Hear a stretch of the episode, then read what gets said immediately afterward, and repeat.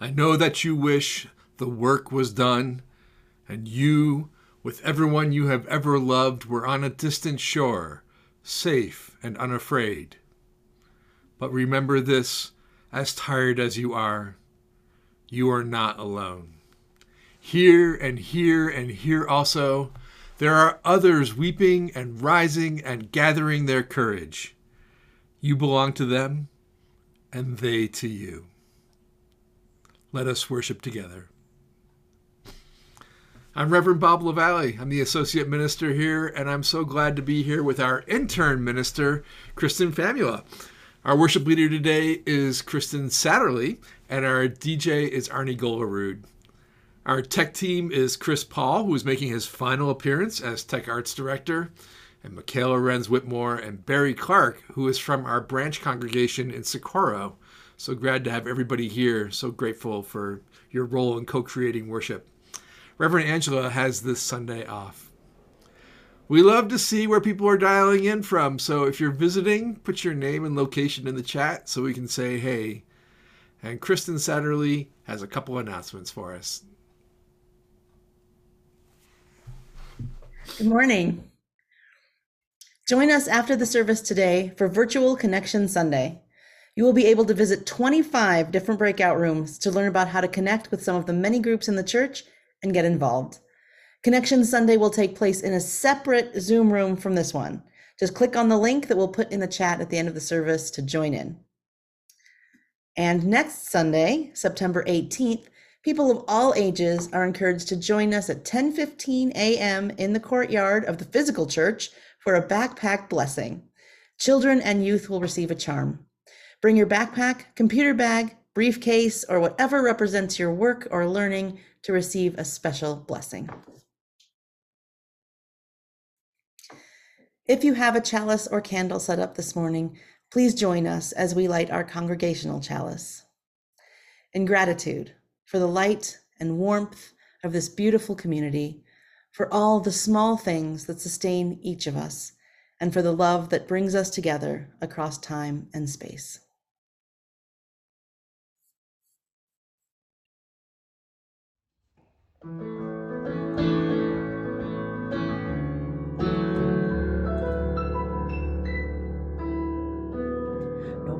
Who you are. You gotta love yourself, love yourself just the way you are right now. Love yourself, love yourself. You may have been abandoned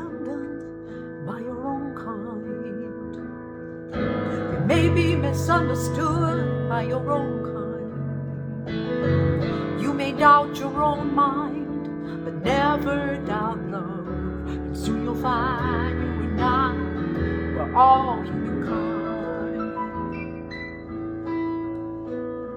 No matter who you are, you gotta love yourself. Love yourself. Just the way you are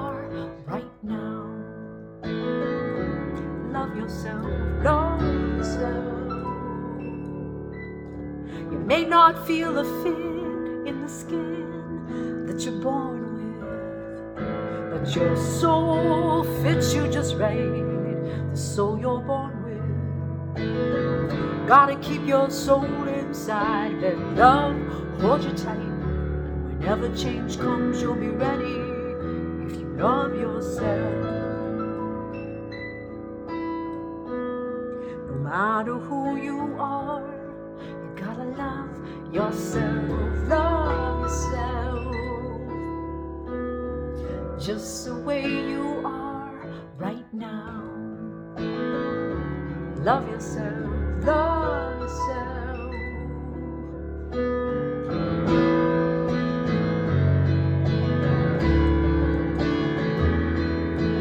Love never quits, love never gives up, love never dies, love never quits, love never gives up, love never dies, love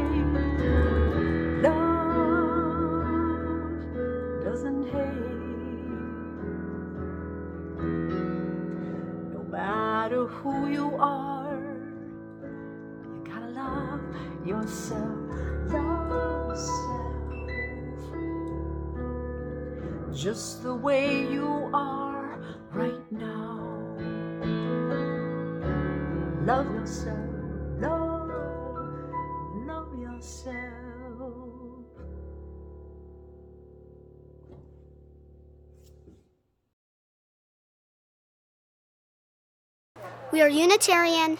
We're Universalist.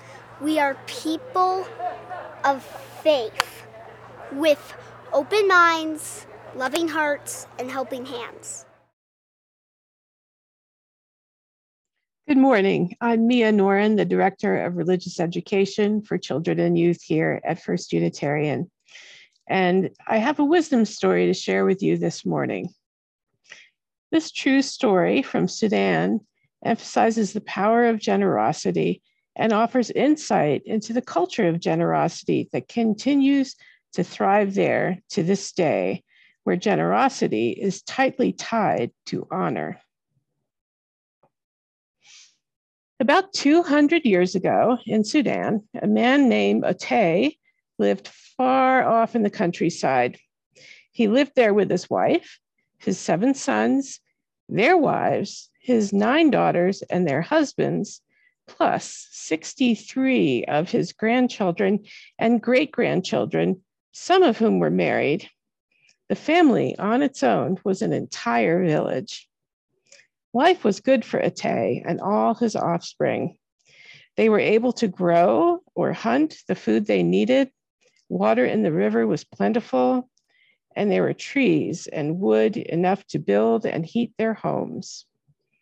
Now and then, they traveled the long road into the city to trade some of their goods for treats like sugar or ready made cloth, but mostly they stayed home and enjoyed life there. The village was situated next to the river and far from the caravan road. It was very rare for visitors to come by. But one day, not far from the village, a caravan of a dozen merchants lost their way. Many days passed as the men wandered about. The forest was dense and they couldn't tell where to go. Sometimes they'd circle back to where they'd been before. They were growing increasingly worried. Finally, very early one morning, the merchants awoke to the sound of roosters crowing. Oh, it was at some distance and like music to their ears. They saddled up their camels and loaded their belongings as quickly as they could. By the time they mounted, they could hear the faint sound of dogs barking. More music. They moved toward the sounds. By sunrise, they could see faint lines of smoke rising into the sky. It could only be a village. They urged their camels on.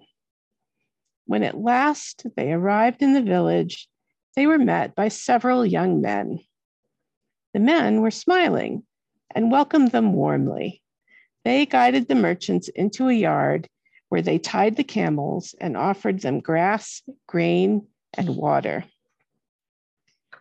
The merchants were invited into another yard and welcomed by an elderly man, none other than Ate. He joined 12 young men in offering karama to each of the merchants. In Sudan, karama is the traditional offering given as thanks to Allah for a wedding celebration, the birth of a child, or the return of a loved one who has been gone a long time. It is also the traditional offering to a guest. In the old days, as in this story, Karama was a sheep that was slaughtered to feed the guest or for Allah to feed the poor. Today, it is still often a sheep, but it might also be some other kind of food like cooked millet or sorghum. Atay and his family offered karama to each and every one of the 12 merchants in the form of 12 sheep. According to tradition, the merchants each jumped over their karama sheep after that, the feasting and celebrations began. The merchants, their guests, shared food and stories and songs, praising and glorifying Allah and the Prophet, peace be upon him. The villagers made the merchants feel at home and welcomed them to say for several days until they and their camels were well rested. When at last the merchants were ready to resume their journey, they offered Ate gifts. He refused. The name Ate means giver, and it was his honor and privilege to be able to host the merchants. He invited them to return again and bring other guests with them. The merchants were appreciative of the fine treatment they had received from Ate and his family. As they continued their travels, they spoke highly of the experience. They remembered the standing invitation, and within the year, they returned with more men. Their reception was as warm and as generous as it had been the first time. After that, stories of Ate and his family spread like fire in dry grass. Anyone traveling along the caravan road turned off to visit. Year after year, more and more people came.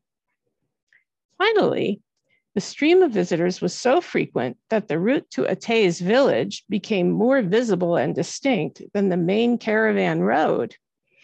The former route all but disappeared. The village of Ate came to be known as the most important station along the caravan route. All who stopped were served with the same generosity as the first visiting merchants. All the food and any supplies they needed, a room to sleep, and care for their camels were provided at no cost. Ate came to be called Awak Adarib, the one who bent the road. His story is shared to this day in Sudan. The Sudanese continue to offer the same kind of generosity to strangers. I wonder how many roads have been bent in this way and whether we might be able to bend one too.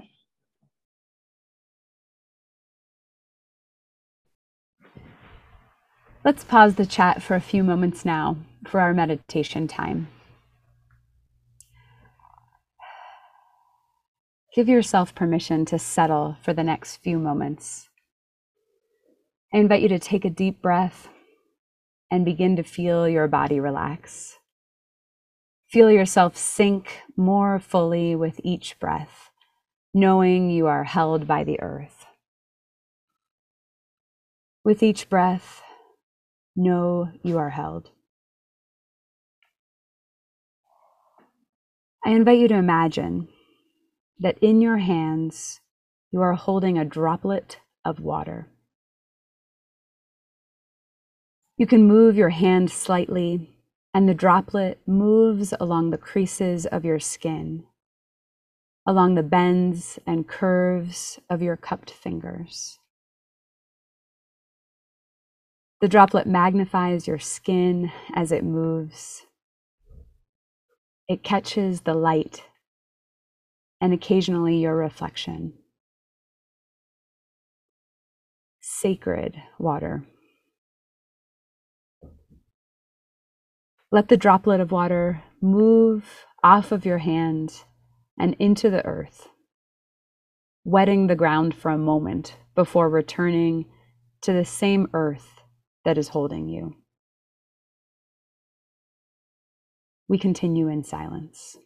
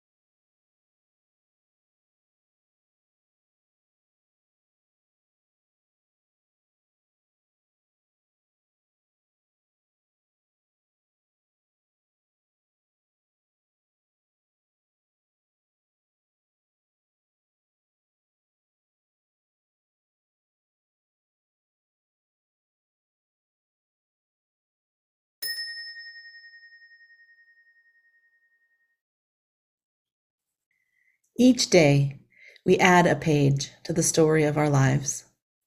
At times, those pages tell of gladness, at other times, of sorrow. Our stories are woven together when we support others in their moments of joy or sadness, and they support us in ours. These interwoven moments become part of the story of our community together. Please share your joys and concerns in the chat bar now, as prompted by the video. If you cannot share in the chat bar, we still want to hear from you. Contact us at caring at uuabq.org.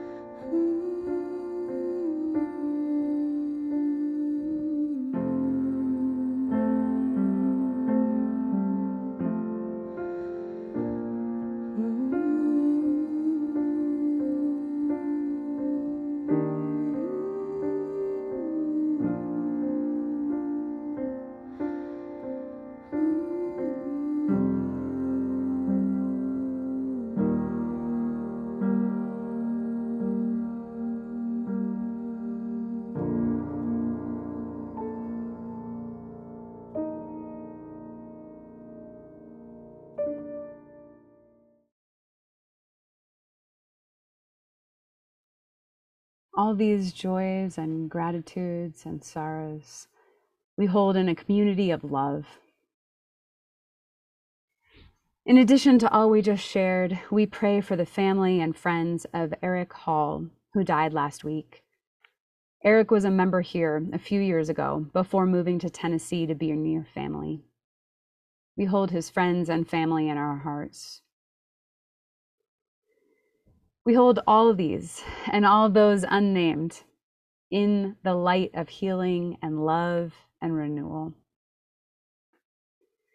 We lift up our young people today, beginning a renewed connection to this community through their religious education gatherings. How grateful we are to share in this lifelong learning with them. September 11th is a challenging day historically, not only in the United States. On this day, let us hold gently the complex feelings surrounding transformative moments in our lives. May we be reminded that as humans, we can hold complicated and seemingly conflicting feelings. Let us honor those conflicting feelings with compassion. May we acknowledge the sadness that many feel over the loss of an important international figure this week. And may we simultaneously have the courage to voice important truths. May we recommit to changing systems and structures that oppress people and perpetuate violence. And today, let us give ourselves permission to hold anger and grief, if that's what's needed, compassion and accountability. May we open ourselves to the full spectrum of feelings that remind us that we are human. May our connection with this community give us strength as we move through these days. Amen. Blessed be, and peace be with you.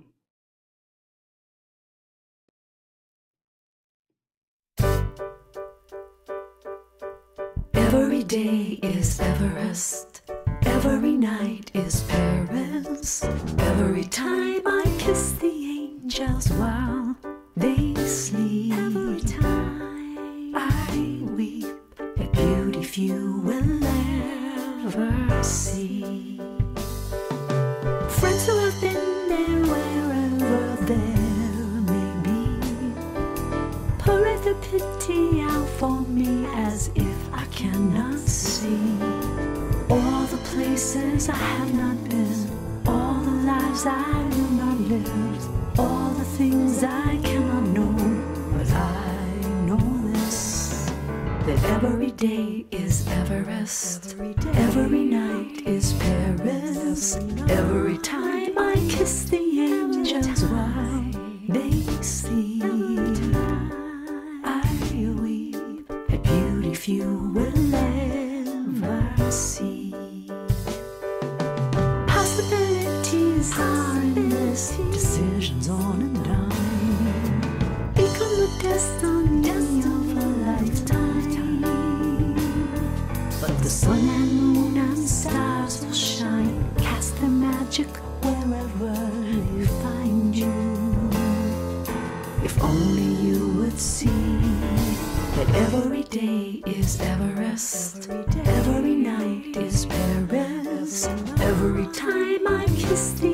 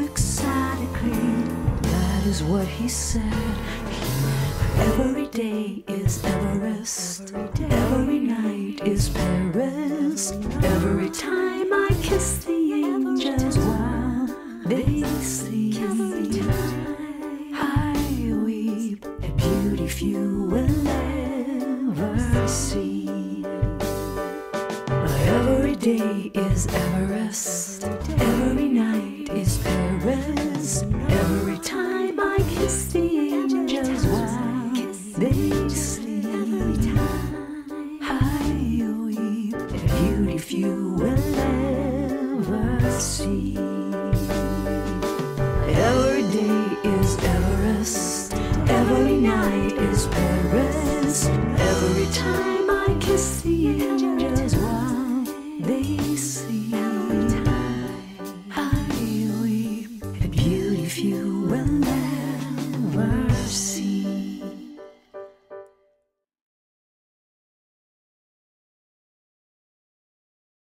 Every day is Everest. Every night is Paris.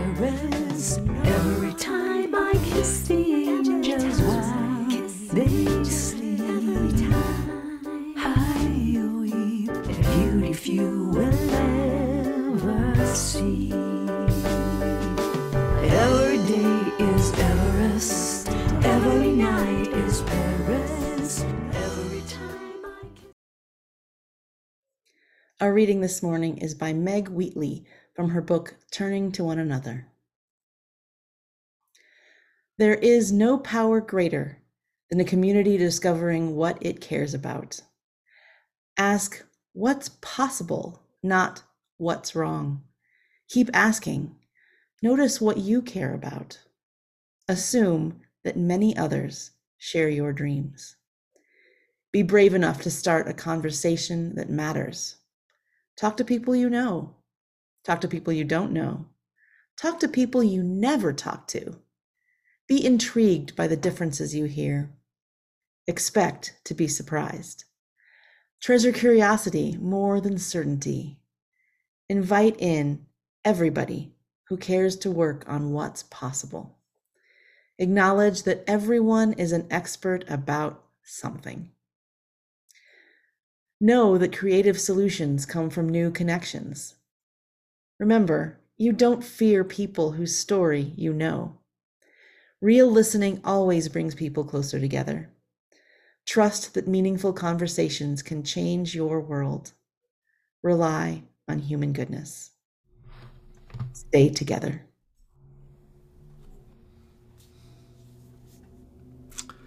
This summer, I spent some time with my family on Cape Cod in Massachusetts.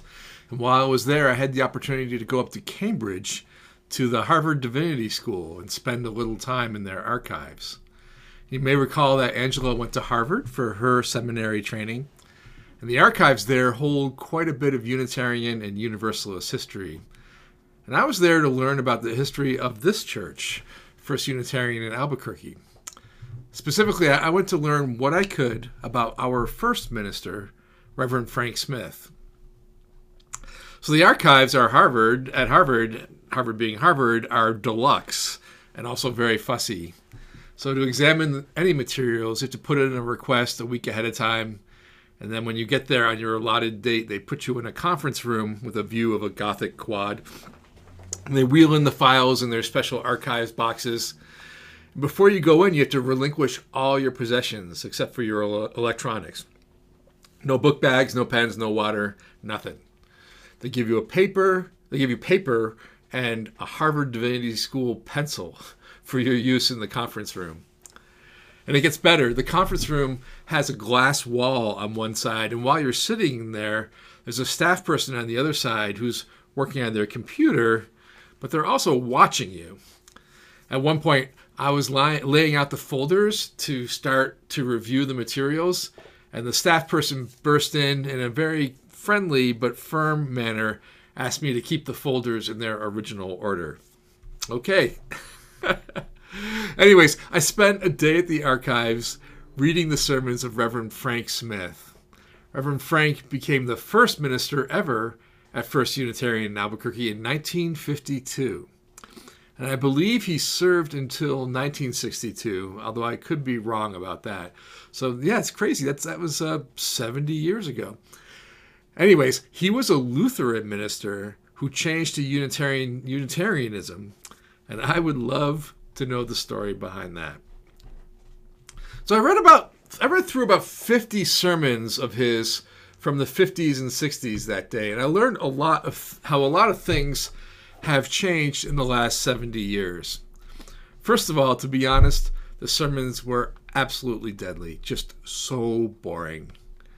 They were all typed out, and it was clear that they were written to be essays, essays that a person read rather than heard. And I don't know how the congregation endured them, but maybe they were just more open to being lectured then. There were almost no stories at all in the sermons, and definitely no stories from Reverend Frank's personal life. And maybe that was the style of the day, or maybe in those days ministers were taught not to talk about their personal experiences, all possible. I don't know, but the effect is so intellectual and so dry. And I'm so glad that we don't preach like that anymore. And I'm going to guess that most folks in this room are also glad. so I want to check out a, a few titles of his sermons. So this gives you a flavor for the thing. Let's see. The Irrelevancy of Orthodoxy. The Cultural Goal of the United Nations. Renewing the Inward Man. Yep, there's plenty of gendered language. Here's another one Man, an Interpretation. Sin, Society, Liberty, and Churches. Religion and the Urbanization of Man. Religious Existentialism and Jesus.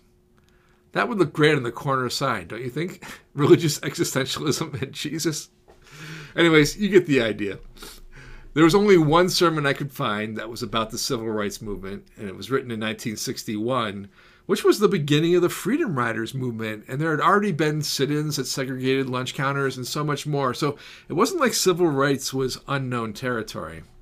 And on that particular sermon, when I turned the typewritten pages over, I could see that Reverend Smith had written for Negro History Week on the back. Ugh. So we have a long ways to go as a faith tradition, folks, but we've come a long way too. So let's take some credit for that. And I don't want to roast Reverend Smith too much.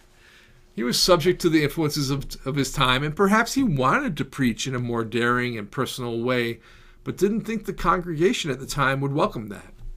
Who knows? My point is that our style and our theologies have changed in a, a lot in the short time that we've existed as a denomination.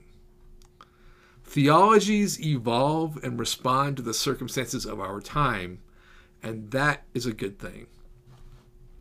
So, we as Unitarian Universalists have an interesting challenge around theology.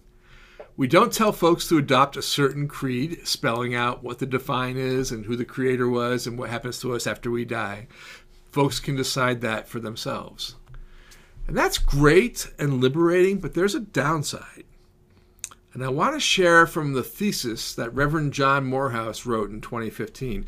He's the minister at the Unitarian Church in Westport, Connecticut. So Reverend John writes Since the merger in 1961, Unitarian Universalism has struggled with articulating a common set of beliefs, much less a theology that would help help ground us in a deeper meaning towards the good work we so often feel called to do. In large part, this is due to our denominational culture of sanctifying individual beliefs above all others. Sanctifying individual beliefs above all others. I believe that such an emphasis on individual belief is outdated and misguided. While there is an attraction in discovering what each of us hold to be the most important, it is often as a reaction to what have what we have been told was true by the religious authorities of our past. This tendency, now enshrined in our adult curriculum and membership materials, allows for easy entry into our congregation, but does no more to challenge us to grow spiritually than signing the membership book.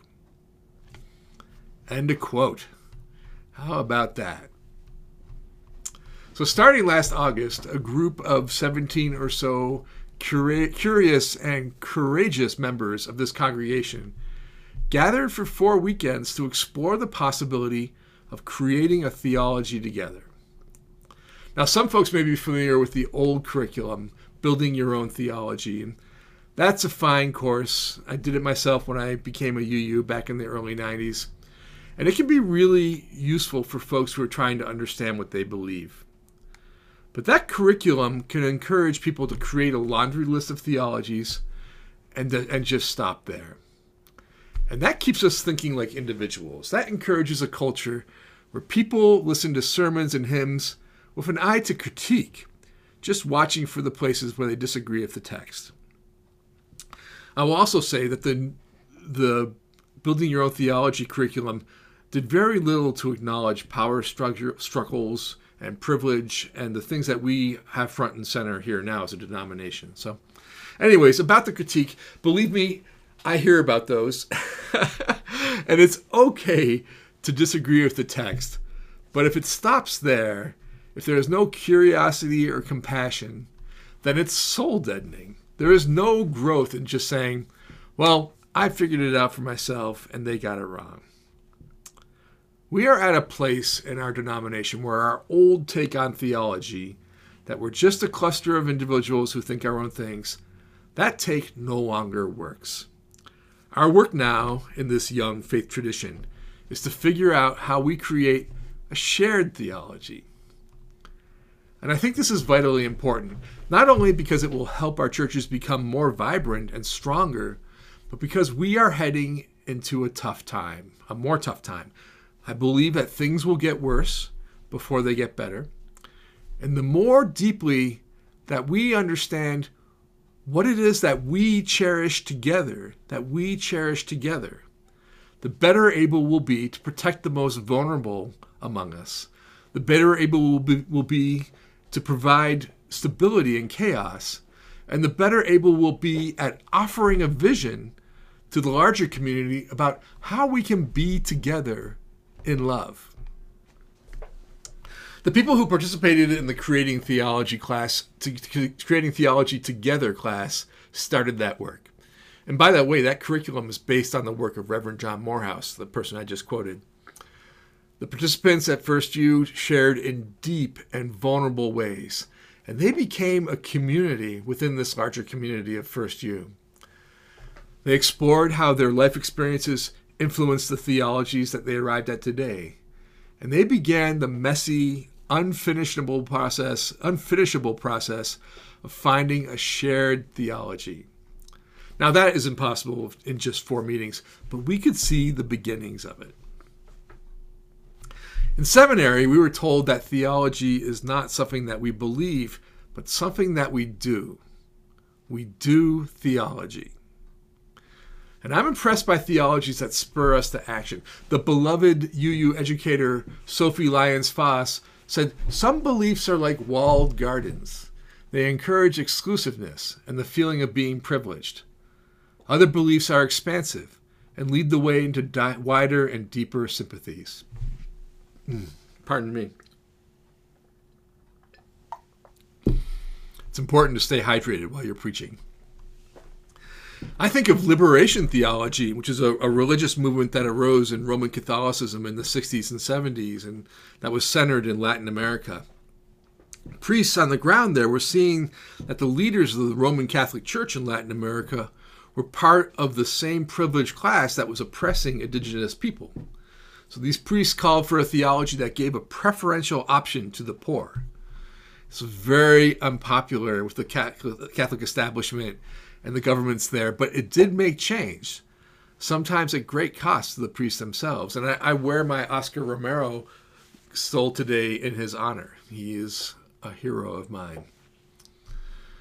So any th- theology we undertake as a faith community needs to be lived, needs to be done. And I don't know what that will ultimately look like in its larger sense, but I do want to share some information about an information about an initiative that the church is looking into that I hope is a reflection of our shared theology. So I noticed that some folks saw in the Albuquerque Journal this week a story about a, sit, a city council hearing concerning safe outdoor spaces. And I testified at that hearing, talking about the need to create alternatives to the unsanctioned, unsupervised encamp- encampments that currently exist all over the city. And in that testimony, I said that First Unitarian has applied to create such a space. So let me explain what's going on. Around two years ago, when the pandemic was raging, a group of politicians from the city and the county approached me about putting a tent encampment in our parking lot, which we were not using since we had closed our offices and were meeting online. And the encampment would be specifically for folks who did not have housing and who were diagnosed with COVID. At the time, the city was renting space at what they call wellness hotels for folks without housing who have medical conditions. And the, the city still runs that program. Then and now, the wellness hotels are hard to get into because of the overwhelming demand and the restrictions placed on who can stay there. I used to manage a homeless shelter in upstate New York. I worked at a day shelter in DC. Prior to becoming a minister, I was a nonprofit manager. I have a lot of experience running programs. So, two years ago, as I was considering the request from our community leaders and discussing it with Angela, although initially Angela was on sabbatical when I was first approached, I attended a meeting with Mayor Keller where he explicitly said, please don't do this. Eventually, Angela also received a call from someone very highly placed within the Keller administration asking that we not do that. And I think, like a lot of folks here, when someone tells me not to do something, you know how I'm going to react. But I gave it some serious, serious thought at the time. And as a seasoned nonprofit professional, I didn't think that the structures and supports were in place to do an encampment of that type at First Unitarian. If we were going to do it, I wanted to do it well. And in the chaos of the pandemic, I didn't see how we could. So, between those considerations and the pressure from the city, we decided to pass. So, fast forward to six months ago. For reasons that aren't clear to me, the mayor's office changed its stance on sanctioned encampments and introduced, introduced a bill to the city council to create the Safe Outdoor Space program. And I was approached by the city again about doing this and began to have conversations with Angela and our board chair, Michaela Renz Whitmore, about the viability of doing this.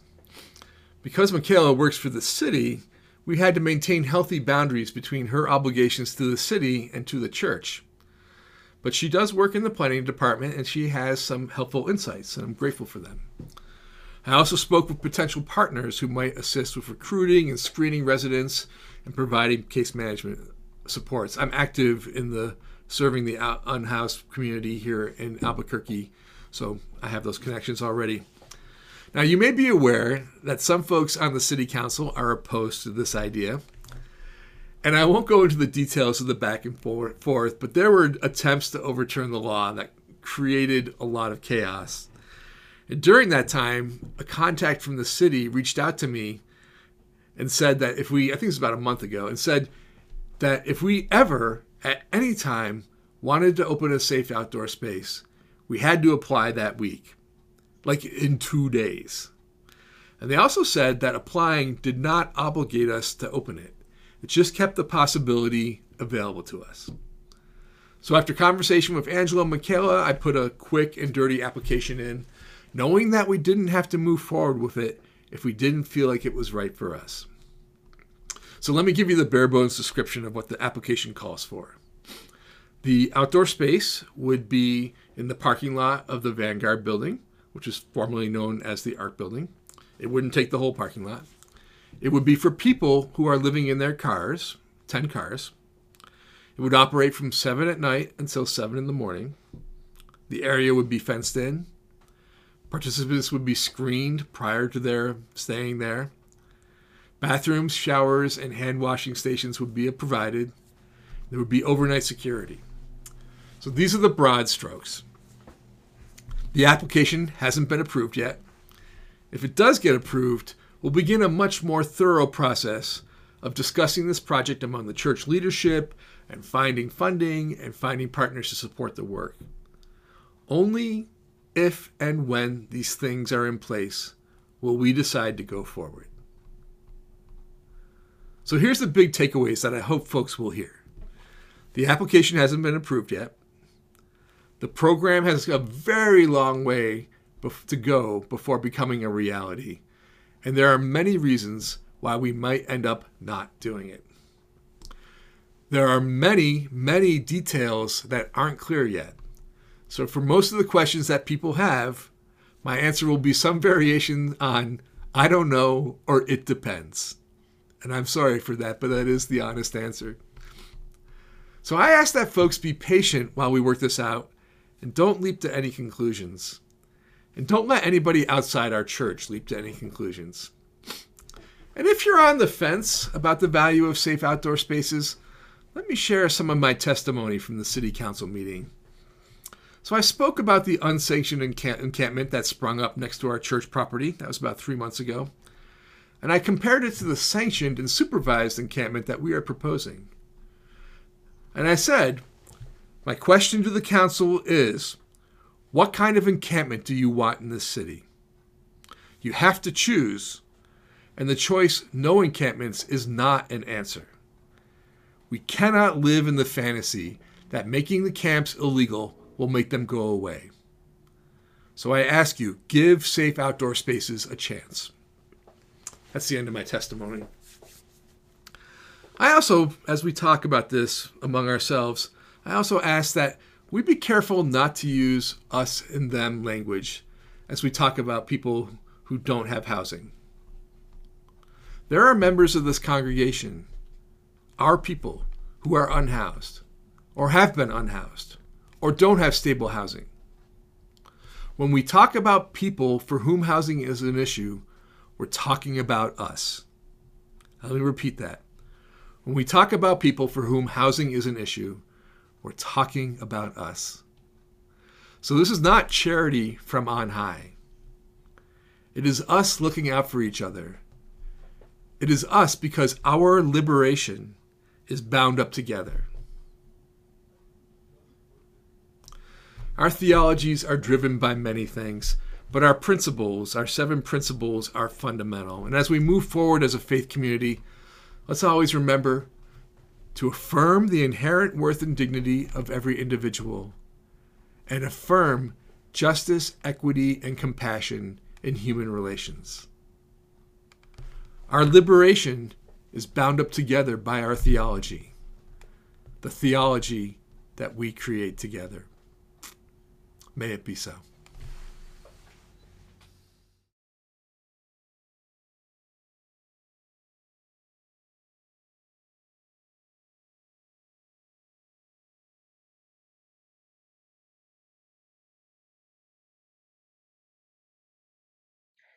In a moment, we'll collect the offering, pooling our financial resources to serve the common good more than any of us could do alone.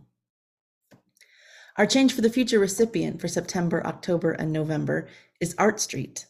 Art Street is a community art studio used primarily by people who are unhoused, operated by Albuquerque Healthcare for the Homeless. The Art Street program also provides art therapy groups with a focus on trauma at the West Side Emergency Housing Center. You can give online or mail a check to the church and include Change for the Future on the memo line. Let us now exercise the enduring power of generosity.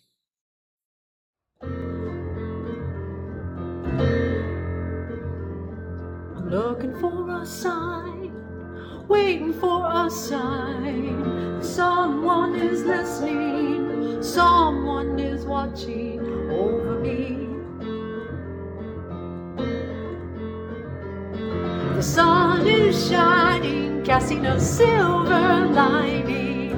Birds are singing in the trees, bells are ringing. I am free, and still I see what's right in front of me. It's love, love, love, love, love, love, love is watching over me. Need to guess who's got my back. I will never lack, cause love is listening. Love is watching over me. Are you looking for a sign?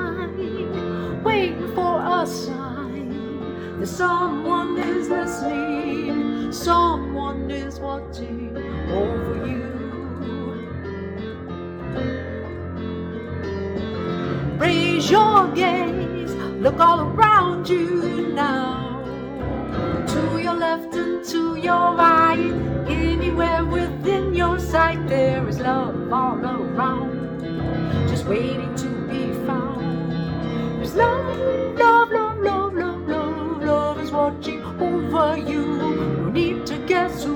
got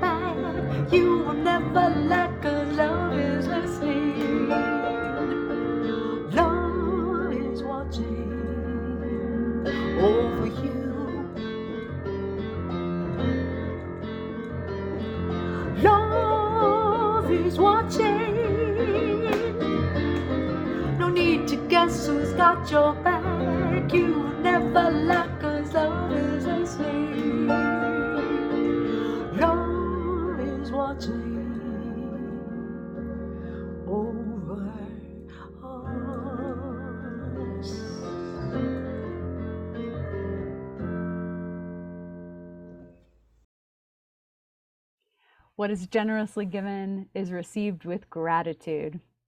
Thank you on behalf of First Unitarian, and thank you on behalf of Art Street. As we continue engaging with today's message, you are invited to consider a question together. As we are considering our shared theology, what do we cherish together? After the service today, you can join us in breakout rooms for this discussion question or visit our virtual connections Sunday. This will be a separate Zoom meeting from this one. Just click, click on the link in the chat. I invite you to change from speaker to gallery view so that you can see one another while we do our Pacham greeting.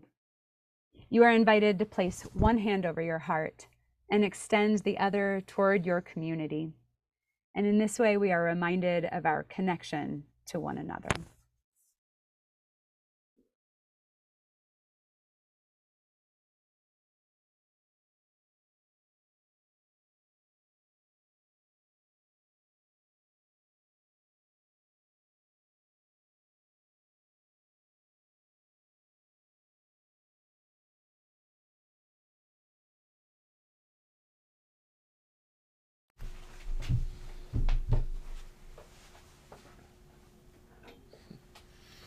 Let's extinguish our chalices here and at home. And as we do so, remember that our liberation is bound up together by our theology.